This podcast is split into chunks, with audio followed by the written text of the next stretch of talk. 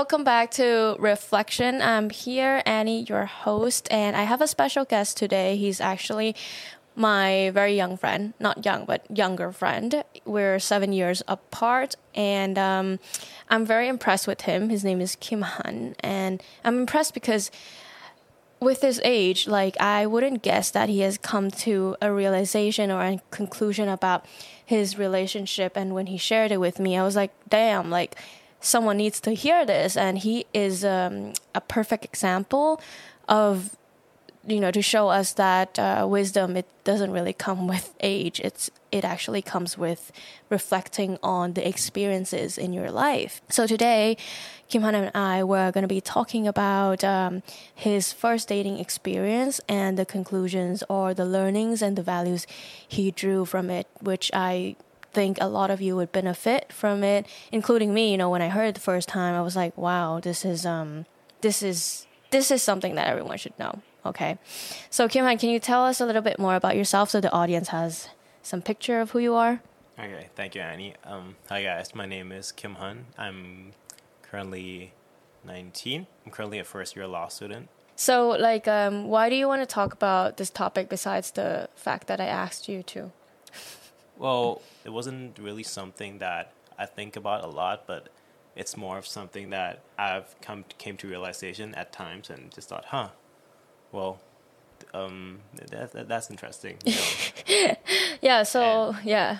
It it it, kind of it kind it kind of give me a, a clearer clearer idea that kind of reflects back into how I grew up and mm. and how that affect the people I meet.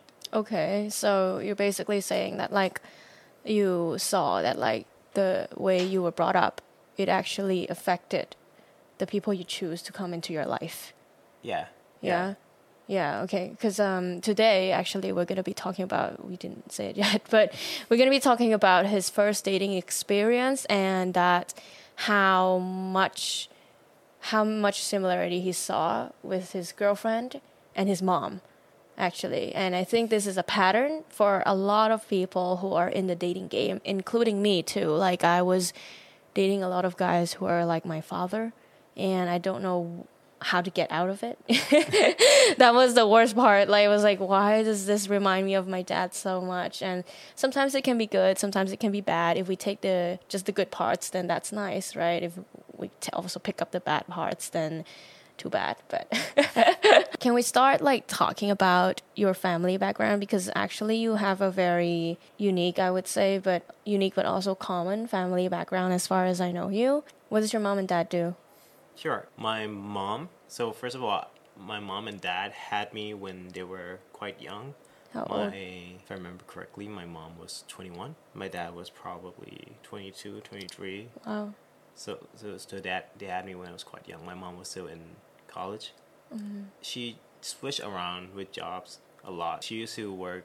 I remember when I was younger, she was, used to work some some printing job in an office, and then she was selling cars and then my mom currently works in the juristic office of a condo and currently my dad is, my dad he works in the provincial council mm. in the eastern part of Thailand. Mm-hmm. Uh, my mom and dad they separated when I was really young, so after I was a year, maybe two years, wow. after they had me, they they, they kind of yeah agree agree that yeah they're gonna uh, raise raise me together, but realistically, it was mostly my mom and my grandma. Uh, my grandma was my, my dad's mom. Mm-hmm. Yeah, and uh, my dad was. I would say that during the time that he had me, he was still on the younger side of yeah. his soul. So, he, from what I've heard, I've heard from my my family, he was he was out a lot. He was, you know, partying and everything. You know, he's 22. 20, 20 year old. Yeah. Right? what do you expect? Right. I spent most of my childhood with my mom. My mom kind of raised me alone. Mm-hmm. So we we jumped around from places to places because she switched jobs a lot. My mom's family was never wealthy or anything. We we didn't we didn't have much. We were we were okay. We were okay, you know. Most of the financial support came from not my dad, but my dad's side of the family. So my uh, great grandmother mm-hmm. and my grandmother, mm-hmm. Mm-hmm. so so my dad's side But my dad wasn't around for much. He wasn't. He wasn't in the in the picture much. We would. We would. I would. I remember. I would see him maybe once a year, once every two years. Wow. Yeah. Okay. And um, so you grew up with an absent dad, basically, physically, emotionally, psychologically, and um, moving around houses quite often. Do you think that affected you growing up as a person? Definitely, definitely. It's like at first it was it, it was hard to adjust to because I remember when I was really young, I was like seven or something.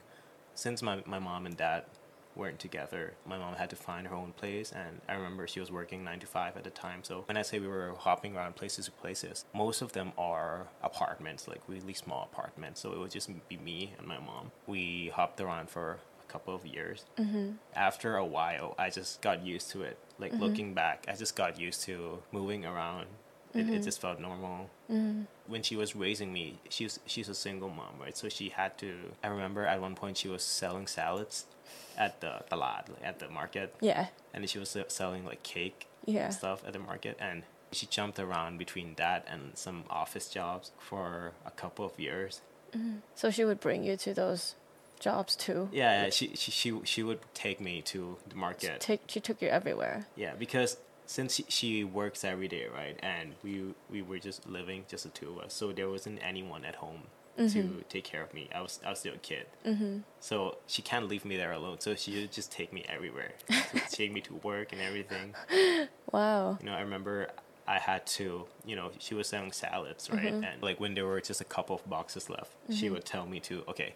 Take that, put it in a bag, but walk walk around and try to sell it. She, would- she would do that. You were that kid on the street, like yeah, trying to. Wow, wow. And um how did you feel like looking back at it now? Like doing all the stuff or like having to move around, helping your mom work as a single mother. I remember I, I did not love it at the time.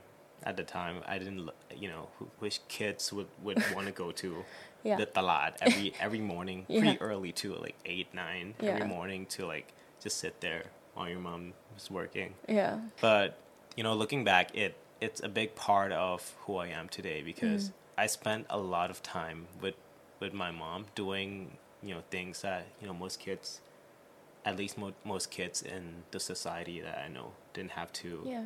didn't have to do. I have a lot of friends who also had, you know, family issues. Some people have absent fathers, absent mothers. It really affected them on how they grew up, their mental well-being, their attachment issues and stuff. Yeah. And but I think even though I didn't have that solid of a family structure, my dad wasn't around. My mom wasn't. My mom wasn't rich. Mm-hmm. We didn't have much, but still, I felt like, I felt like I grew up okay. Yeah. I didn't grow up with that much issues or baggage, that, at least that I know of. Yeah. And that is something I was very fascinated with you when I first met you, which, like, I literally, I mean, I've, I've known you for a long time because you're my little sister's best friend, but I actually got talking to you a year before. And when I learned about your family background and then I got to know you, I was like, why is this kid not fucked up?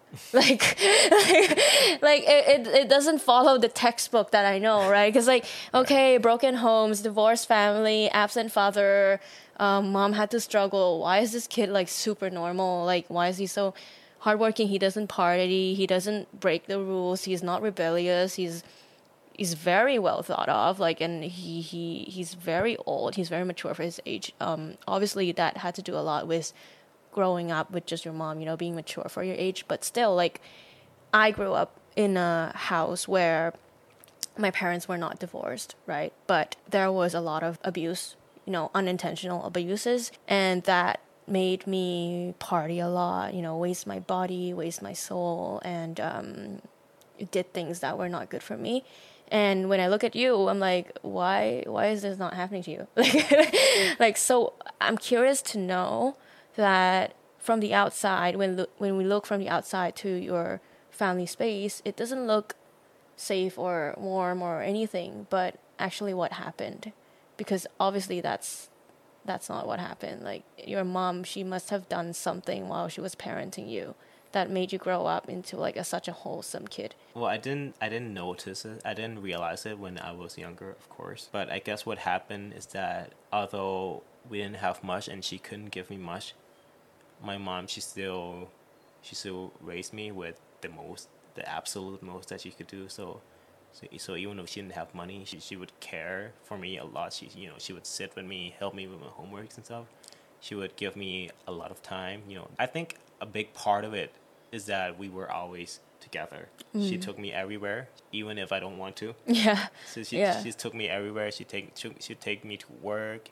She make take me to her office. She'd take me to market and stuff mm-hmm. because she had to. Yeah. You know, she didn't have she didn't really have much of a choice. Yeah. But you know when you have an absent father, the best thing that a single mother could do is to fill out fill out that gap by you know giving the child as much time as you could. I think that's exactly what my mom did. She's not a perfect mom. She she would she had she had anger issues. She had, she would break down quite often you know she she would yell and everything. But all of that moment what i realized when i grew older is that I saw her and I lived with her through all the ups and downs, like absolutely all the moments. And it really showed me the struggle part of life. And amongst that, it also showed me how much family could mean, how much a person could could care for you. Yeah. Right. Regardless of regardless of how much they're struggling, regardless of how much they have, how much responsibility they have, and how much they have to take care of with this little resource. Mm-hmm. So, when your mom was with you, and you said you spent a lot of time together, right? Was it quality time? There were, there were the good and the bad. You mm-hmm. know, since since I was with her all day, every day. The parts were the days that she would have to work all day, and I would have to, you know, just sit in the sun every day, walk around, you know, in the market, and sometimes sometimes I just thought that okay, I, why am I do, why why why do I have to do this? You know, mm-hmm. why does she have to bring me to this lot? And, yeah, you know, this market. Yeah, this market every day. You know, I was diagnosed with ADHD yeah. when I was really young, and I was on medication mm until up until around fourth grade. Mm-hmm. And around fourth grade, my mom told me that, oh, I think you're good now. You can probably stop taking the pills. I'm pretty sure no mothers would want to keep their kids on pills. On pills, right? Yeah, obviously. So she thought, she genuinely thought that, okay, like you know, after a period of time, you should be fine without pills, right? And I was I was happy about that because I didn't I, did, I didn't want to take keep taking them either. But after I stopped t- taking the pills, everything just went to shit. Mm. My grades were really bad. I was failing classes. I wasn't doing homework. Mm. So basically, for people who don't know, for people that are unfamiliar with ADHD, you have to take pills. And for me, I, I, I think it was Ritalin. And what it does is that it kind of numbs you for a couple of hours. Mm-hmm. So you would, you'd be really stiff. You'd be really focused. It feels like the voices in your head just goes quiet. Wow. Like the thoughts. Wow. All your thoughts just, just goes quiet, and whatever's in front of you, it's a lot. You feel a lot more obligated. It's more natural to focus on whatever's in front of you. Yeah, that's what like college students use to to study exams. Yeah, yeah, really. Yeah, yeah, yeah. yeah. yeah Ritalin. Yeah. They use it to study for exams. They use it to you know stay up all night. You know, yeah, it's quite popular. It's quite popular, sadly. Yeah. yeah. So I I had those growing up. I was diagnosed, so they were prescription drugs. Around the time that I was taking them, my my my academics was were fine, and and of course, after I stopped, it went to hell. Mm. So it wasn't just my focus that pills were for, it was, it was for my energy as well. So ADHD is attention deficient hyperactive disorder. Uh. So along with not being able to focus, I was also very hyperactive. Right. So in Thai, I would say like I, I was I I do mark as one mark. Yeah, you're very like nasty. Yeah, you would get really re- jump around. I would oh, run around. You're like a monkey. Yeah. so you like would break things too. Yeah, I had a lot of energy. Oh, I see. That's why you needed something to numb you. Yeah. So kids kids with ADHD, the two most common things is that they have a lot of energy. They were they're very creative, but they have a lot of energy. They would run around. They would play around a lot. They wouldn't get tired and also they can't focus. So I, I want to know like how do you deal with um like when you were off the pills then like you went crazy basically and then how do you about like how do you change? So I stopped taking those pills, and I had a lot of energy. I would I would play around a lot. My mom would get mad. She would scold at me. She would yell at me a lot. I remember I was my my mom was getting letters to attend like you know parent teachers conference. like my teachers would send out letters. Yeah. She they would email Yeah. my mom quite often. Yeah. I wish she she found it quite frustrating because she would tell me, "But but you mm, stop making them email me. I can't read English. I can't understand what they're saying. Okay. I know that you're in trouble, but I can't understand what they're saying. Okay. It was quite bad. It was quite bad. I was failing off. I was failing a lot of classes mostly because I wasn't paying any attention mm-hmm. to it, and I wasn't turning in homework. I remember there was one day where my mom was digging. I was sleeping. Uh, It was it was quite early in the morning. My mom was about to leave for work, mm-hmm. and I remember like she was digging through my bag, mm-hmm. and she found like dozens of homework like papers that I was supposed to do that I hadn't done Yeah. she got really really mad Yeah. like she had a breakdown that day Oh. and after that you know i started to realize oh, okay i gotta i gotta get my shit together Yeah. but realistically it took me around three to four years to adjust you know being able to function normally without pills Wow. it takes a lot of time Wow. towards the end of it i was slowly recovering you know right before i transitioned into high school so i guess perfect timing Yeah. but yeah, it took really long to to be able to function as a normal human being. But then you didn't do anything like unnatural, as in like you didn't take any more pills. You just put your mind to it, like okay, I gotta like work on this ADHD stuff. I gotta like befriend with it and like coexist. Yeah, surprisingly, my mom didn't tell me to go back on pills. Mm. Surprisingly, Okay, that's really good. That's some hope for ADHD kids. yeah, which I I give her a lot of credits for that because you know not making me go back on pills means that she had to put up with all the bullshit that I, I'm you know pulling at pulling around in the house and Yeah, stuff in my grades. yeah. Do you think it the ADHD? Like I'm just guessing if it had anything to do with with your dad being absent.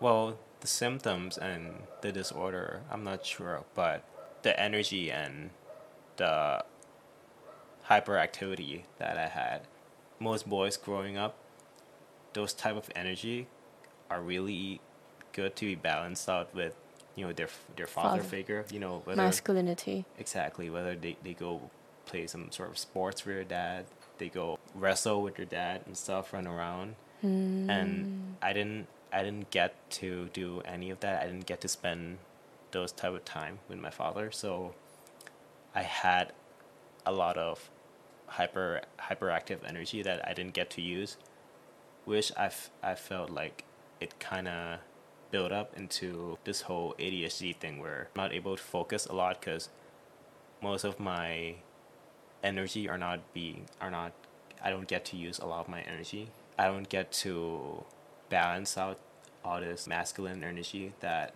are supposed to come from a father figure. Right, right. I see. So you don't really see your dad now. You now you don't really see him. I barely see him, Yeah. like maybe once or twice a year. still. Yeah. So what's your like perception of him? Well, when I was younger, when I was younger, I thought he was cool. For kids love it, love their dad. Boys, I would say, boys love their dads, and you know, even though we we didn't see each other uh, that much, I didn't know what was going on. Right, I didn't know about the uh, uh, they split up, or what happened, what were family issues. I was like seven, like kids. They don't understand that yet. All I knew was that we're just not living together. That's all I know. I didn't know that uh, they fought or they split up or they fell out of love. I remember this one time I was around like eight, quite young, and my mom, my mom had a boyfriend, and I couldn't put up with that. I, I was, I was, I was really, I was really angry because why is my mom dating this other guy? Where, where's my dad? You know, I remember my mom would have to, my mom would have to uh, convince me that this is her friend. You know?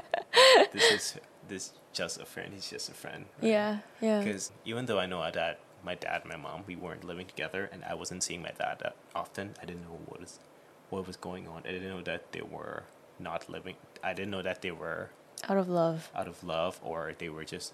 I didn't know what were the issues in my family. They didn't tell you. They just said like we're not living together anymore. Yeah, I feel like we didn't as as much as I remember, we didn't talk about it that much. Okay. My mom didn't bring it up. Mm-hmm. The first mistake. yeah. So so my entire childhood, how I see my dad is just this, just this guy in my family that mm. we don't talk too much. So I would, I would compare that to how maybe you would see a cousin of yours. okay. So a family member that exists, but you don't see that often. you don't have a personal connection with or Exactly. anything, but he's still around there. Yeah, Anyways, Out there uh. I see. So now, like growing up with with understanding that part about your family, you know, when was the first time you started dating? Like you would say, like a serious serious dating, like serious relationship. So I started like casual dating when I, I was in high school. So 15, 16, 17, you know, and when it was getting really serious, when the relationship that I was, when I'm getting into a relationship that I started to understand what I want and stuff and started to, to be more serious, at least to me. I think I was around 18. Okay, why why would you consider it serious? you know when i was when i was younger maybe 15 16 17 of course all of my all my relationships that i started out i would i would tell myself that this is serious relationship and and and to that to that extent it was true i was serious about it you know but at the same time it was my first it was my second and i didn't really know what i wanted Mm-hmm. you know so By when you're- 18. when you're experiencing something for the first time Yeah. or at least for me, I've I've always told myself that oh, this is this is what I want Yeah. because you don't you don't know what's out there. You haven't explored. You haven't had much time to explore yourself yet. You've just been introduced to this new concept, and you just kind of take it in. Yeah, yeah. So and then by quite a while. 18, by 18 you were like, okay, I think I know what I want now and like all that stuff, right? Yeah. So what did you want? I remember I told myself back then that I wanted someone that could be a friend when I needed her to and could make me feel reassured when I'm feeling down and could be there for me, understand me, be accepting of all my qualities. Mm-hmm. Because I didn't grow up perfect. I didn't grow up in a perfect household. I didn't have much, and I wanted someone that are sure enough to help me make out decisions mm-hmm. That are mature enough to know what they want. You know, people say that their partners complete them. Yeah, yeah. Well, I wanted someone that I didn't want to be a piece of the puzzle in, in Wow. someone's Piece- picture. picture, right? yeah. I told myself that I wanted to be able to fulfill myself, Mm-hmm. and I just wanted someone to be able to add on to that. You know, Wow. to be to both independently be fulfilled. wow, that's really healthy. Yeah, because I felt like in my past relationships before this, around the time that I was exploring, I feel like everyone's first relationships are very dependent. Mm. You found this you- you found this person, you fell in love with them, you do everything together, and the second that they're away from you, it's like the world is upside down. It's like everything is out of place right? And it took me a couple of years to realize that we human beings, although we are a collective species, we stick together. I feel like the more in touch we are with our own emotions, our own wants and needs, the more fulfillments we can give ourselves. And I wanted someone that could drive me with their own fulfillment. I want to be inspired by that. Wow, and that you were 18 when you thought all of this. I was 18. I wish I was I was thinking all of this when I was 18. Would have saved me a lot of pain, you know. yeah, so then then did you find someone after you had that thought? Like it was kind of like a a wish or kind of like an order you sent out as you formed that thinking about relationship, you boom, sent it out. And then you find someone. around the time that I met this person, around mm-hmm. the time I was talking to her, this idea of what I want in my relationship, it just kind of formed during that time. Oh, okay. So I didn't thought of the whole thing and then Okay. send it out. Then It was like it was natural. It was just kept forming and it forming. kept forming, you know, Okay. with, with the person that I was oh, with. okay. And how how how was that relationship? It wasn't perfect. It wasn't perfect. There were, there were a lot of issues, but I knew that there was a part of me that I discovered in that relationship, Mm. and I feel like after that relationship, I've matured so much. Okay, what part did you discover? This is really important because I think people, especially your age, I would say, they don't go into relationship thinking that like, oh, I'm gonna go in and discover more about myself. You know, like we go into relationships and we think like, oh, like I'm gonna marry this person or like, oh, he's gonna like travel around the world with me like we're gonna like go and hang out and have so much fun. Like, of course, that is a process or a part of self discovering, you know, but I don't think anyone goes in consciously like I'm to go in this relationship and find out about myself. Like that's not really the intention of why you go into relationships. But it is a really good one, you know. It's actually if everyone had gone into a relationship with that mindset, they would have come out quite different. Yeah. So what did you learn about yourself? Yeah, no, I wasn't. I wasn't going into re- that relationship with that goal, specific goal either. Yeah. But you know, I came out with it. You know. what I learned about myself in that relationship was that I didn't want it, someone to complete me. I just wanted someone who can just be there, do their thing, and I mm-hmm. can just be there and do my thing, mm. while at the same time being able to care for each other, love each other, and inspire each other. Mm-hmm. And I felt more, a lot more independent after, like, even during that relationship, and even after that relationship, I learned to be more understanding of the conditions in a relationship. I know that everyone has their ideal picture of what they want. The reality is that you can never find someone with your specific Qualities. with the specific qualities that Yeah. that you want to Yeah. have in a person. But Exactly. maybe you can get close to it. But what people often don't think about is that there are going to be conditions and qualities that you don't want in your relationship. And in that relationship, what I learned is that it's okay that everything isn't perfect. It's okay that there are issues. I learned that it's these issues that help both of us grow. So what are, what are the issues? What are what is the I want to know this like what is the similarities in that relationship versus the one with your mom? One thing that I noticed was that, like I said about my mom earlier, she didn't have she didn't have much. She didn't have much money. She didn't have much privilege to give me, but she still gave me all her time. She gave me, brought me through all the ups and downs with her, all the goods and the bad, and it showed me that the care that she had for me was unconditional. Mm. And in this relationship, there were a lot of issues. It helped me grow a lot in so many ways. During those times, we were fighting quite a lot, and there are certain things that were in the way of the relationship. Like- I would say. Can you sh- can you share? So during that time, we didn't get much of a chance to see each other mm-hmm. physically, face to face. And in this relationship, even though we couldn't see each other much, we we knew there were limitations. There were things in the way Like distance or time. Distance and time. You know, mm-hmm. she was really busy. I was really free. that was a good combination. She was really busy. I was really free. She was really passionate and hardworking. Mm-hmm. Although it bothered me that we didn't, we couldn't spend much time with each other. Towards the end of the relationship, I still felt like she has shown me so much, and she she have gave me so much during the time that we were together. Even though there were all these essential things that that we couldn't have Okay. you know like we've known each other for around a year mm-hmm. during that time mm-hmm. i saw her like four times mm-hmm. physically you know in person so yeah when i when i said that when i said that there were problems there were issues there were real issues Yeah. you know Yeah, obviously. Mm. Yeah. So, were your fights, you know, when there were issues or your fights and all the stuff, like your fights, um, are they similar to like the one you've observed with your mother? yeah i would say so I Can you go into so. detail?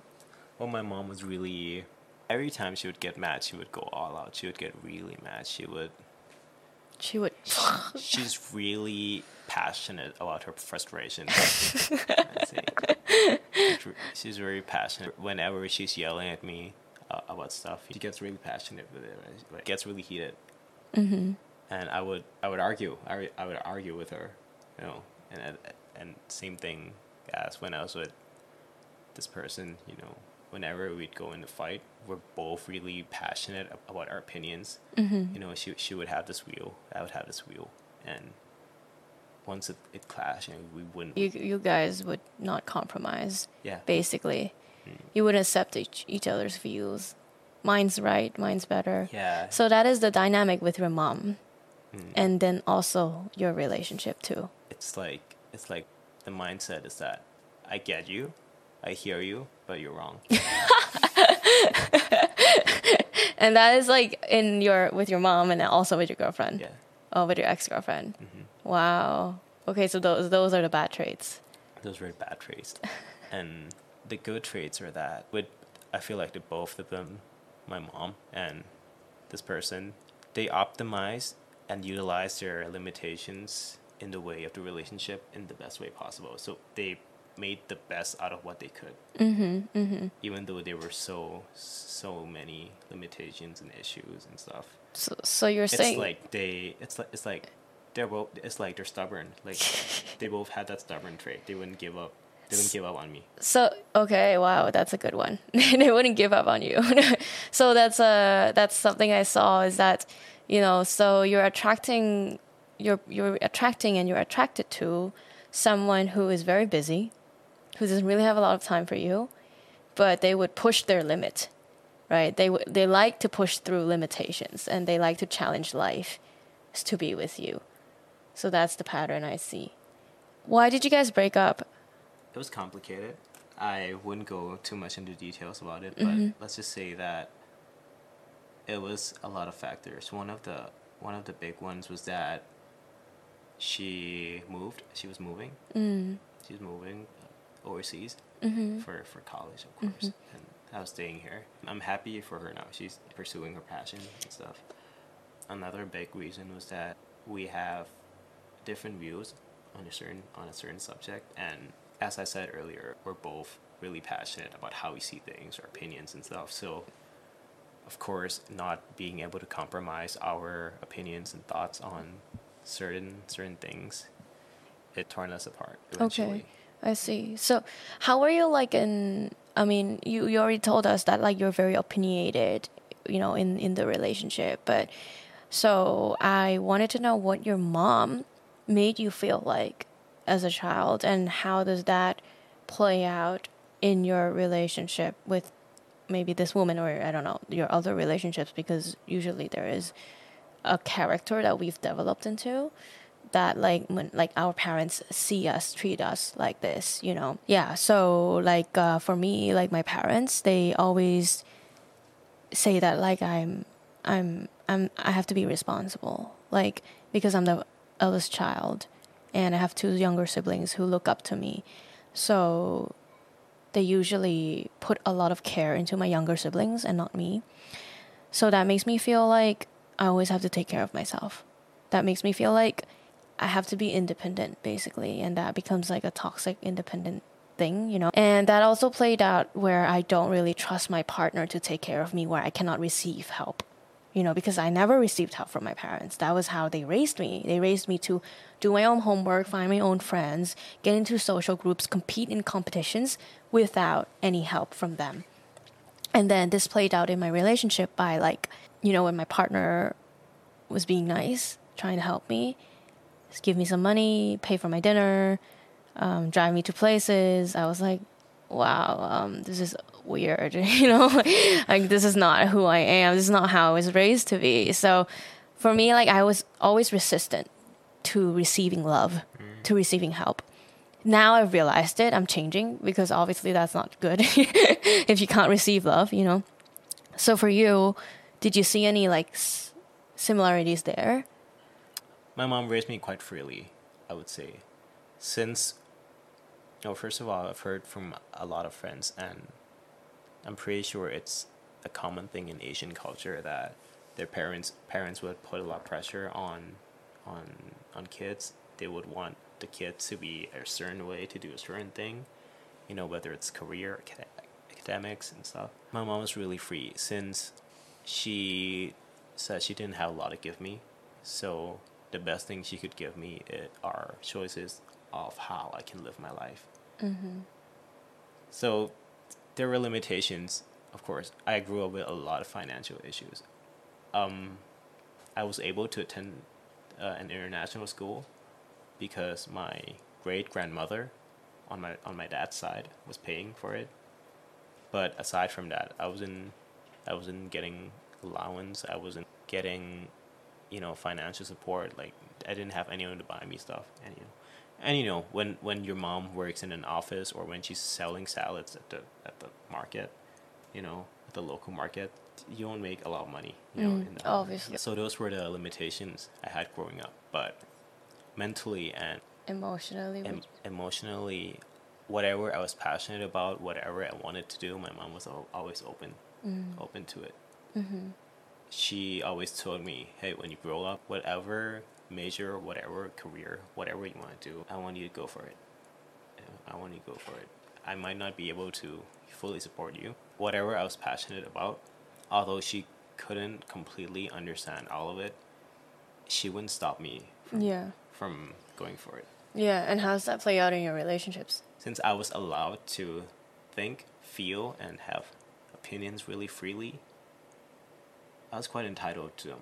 I was quite entitled to them. I see.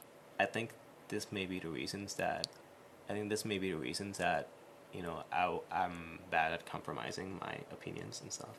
Well, actually, this also comes from um, previous relationships where so before this I wasn't I wasn't that entitled to my uh, opinions to my thoughts. Since my mom was open to everything that I wanted to do, when I've gotten my first couple relationships before the serious one, I was quite open as well, and too open I would say. I would compromise too much. I would mm. I would allow my partners to take advantage of me emotionally. Wow. what, what does that look like? Take advantage of you emotionally? It's basically letting your partners say the things or do the things that hurt you while you have to find a way to justify that. Ah, uh, I see. Yeah. Right. Don't we all do that? it's definitely a toxic trait. Toxic trait, and you convince yourself that it's normal. You know, you have to compromise. You know, you have to. You win some, you lose some. You yeah. Know, you have to listen in order to get the relationship going. Exactly. Which is like a stupid belief, by the way. Mm. Like if you have to ever compromise you who you are in a relationship, that means you should get out I mean, I think there's a healthy compromise. There is a healthy definitely, balance, definitely. but not in a term where like I mean, I was in that relationship too, and I definitely threw my whole emotional and mentality out the window just so I could keep the relationship going. And that's when it's not compromising, it's called sacrificing. yeah, they're different now. Yeah, so so well after that you learned, right, that you you do need to have a stand, especially as a male person as well. Because, like, guys who are assertive obviously are more attractive, they're likely to succeed in life more. Yeah, oh, one more thing I, I forgot to mention as well. This probably has came across the if you're listening, this probably came across as well that okay, if you're raised by a single mom, wouldn't that would that mean that you would lack the masculine energy, would have more feminine energy? and yeah, it did. it did. I I remember in my first couple of relationships, I wasn't very assertive. I didn't take much of a stand, you know, even though I could, because there wasn't much masculine energy in the house. It was a small room with my mom and some cats, you know. I didn't have masculine energy growing growing up. Right. So my a lot of my female friends would say that I'm quite I'm very understanding of their emotions and how they feel. I'm sure most of that is from me being raised by a single mom. Yeah, obviously. Mm. But yeah, I didn't I wasn't very assertive in my relationships. I didn't take I wasn't. I was kind of like the woman in the relationship sometimes, you know, stereotypically, and towards this one, where uh, my more serious one, where I've learned, where I've learned more about myself. You know, I've decided that okay, I have to, I have to be more assertive. I have to be more masculine. You know, in this relationship, which led to what we talked about earlier about how I'm really entitled to my opinions, my thoughts. So it's quite the opposite opposite of what I got from my mom. What I got to what I got from my mom led me to Be the opposite. be the opposite. Yeah. But that's because like you started to feel entitled to your thoughts, and that's only because you realized that like oh I need to be entitled to my thoughts. Like I need to assert who I am in the relationship, right? That's what you kind of learned, and after you reflected, it wasn't like autopilot. Yeah. It's it's like it's like my mom my mom taught me, raised me to be free with my with me free with who I am. And that made me allow that for my partners as well. But by allowing my partners to to be able to overrule a lot of my thoughts, a lot of my opinions and stuff. It's like something where you leave it for a while and eventually you're gonna feel that you're gonna feel like everything you're doing, all your opinions, or your standpoints are wrong. Mm, yeah, because you don't have a like a sense of who you are anymore. So whatever you think, it's like, is it right? Is it wrong? Like you need to keep asking your pa- partner for validation, Yeah. and that becomes like they have all the power, and then relationship becomes imbalanced, right? Yeah, but that was autopilot, right? That That's was that was autopilot, and then later on, like you realizing it was like, okay, I need to be more assertive, to be more to be more healthy for myself. Yeah, and that was eighteen. That was eighteen. You realized this yourself. Yeah, but funnily, you know, when I was in that talk, when I was in a more toxic relationship, I always feel like nothing, nothing I say, like everything I say is wrong. Everything I do is wrong.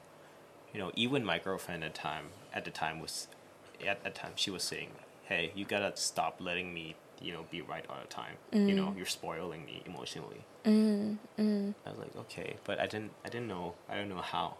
Uh, autopilot. so so the the autopilot of like letting someone else be right all the time was that the dynamic relationship with your mom too? Like, did you let her be right all the time? yeah, Yeah. yeah, So it's similar.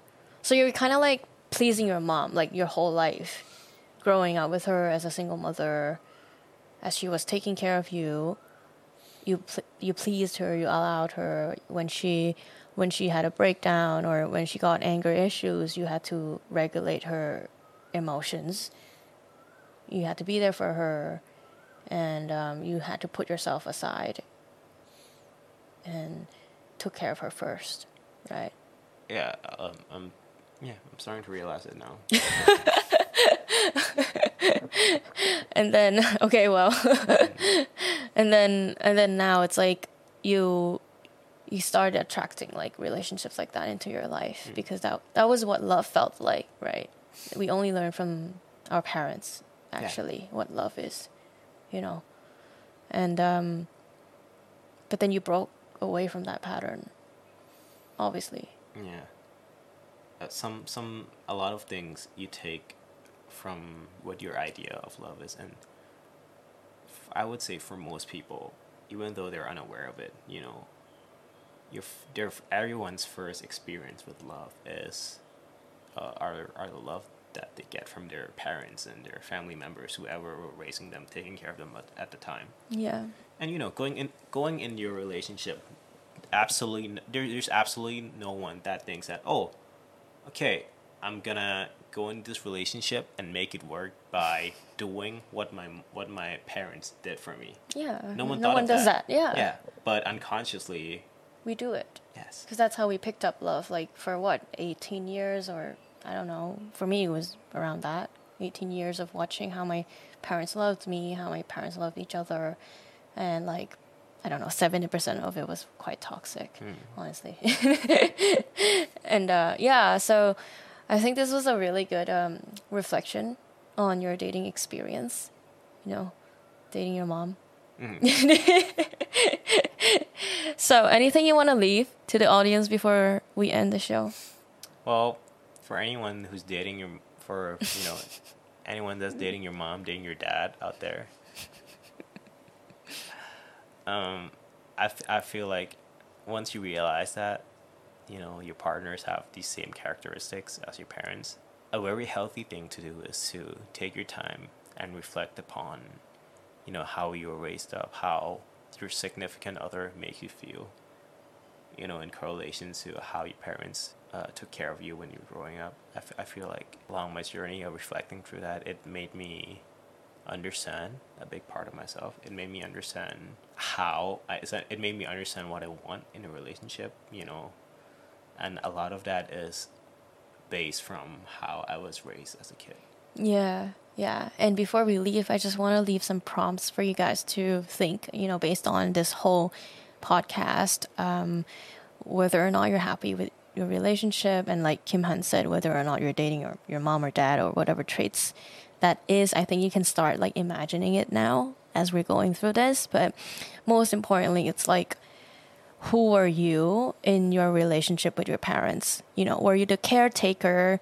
Were you the emotional regulator? Were you the peacekeeper? Were you the clown? You always have to keep them laughing and entertaining them. And is that what is coming out in in your current relationship with your partner, or mo- more so, even with your friends. Um, I think friends is also like a very good relationship to look at too. You know, they're one of the intimate ones.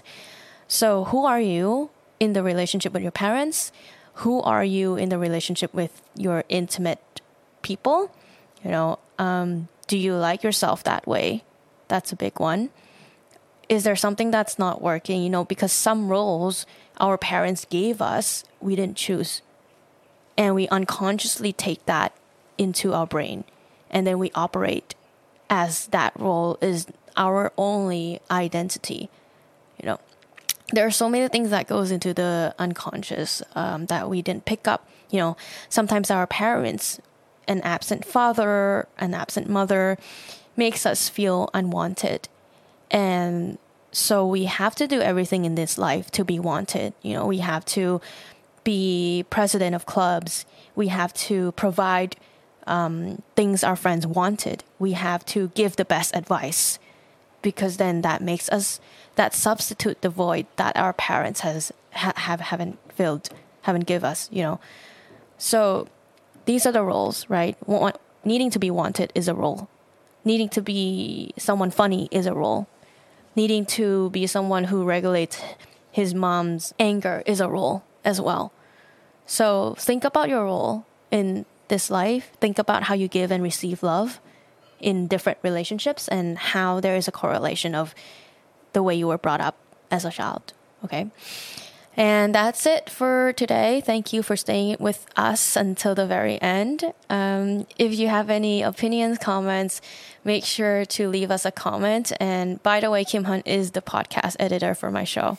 Just so you know, like we didn't say this in the beginning, but he is the first person I worked with, and it's been like um, it's been a really good time with him. You know, a very talented kid, very mature for his age. So that's all for today, and um, I'll see you next episode. Thanks for watching. Th- thanks for listening. bye bye. Okay, guys, and if you enjoy my content, make sure you check out the free relationship guidebook, which is going to be launched a little bit before Valentine's Day. So you can work on yourselves and your partner and enjoy Valentine's Day together, or you can work on it whenever you want. This is my Valentine's gift for you all because you have been so sweet, so cute, you know, supporting my content and everything. So I want you to reflect on yourself, reflect on your partner and your relationship. It doesn't have to be just romantic, it could just be any important relationship in your life because that's how you get to know yourself deeper and better. Happy Valentine's.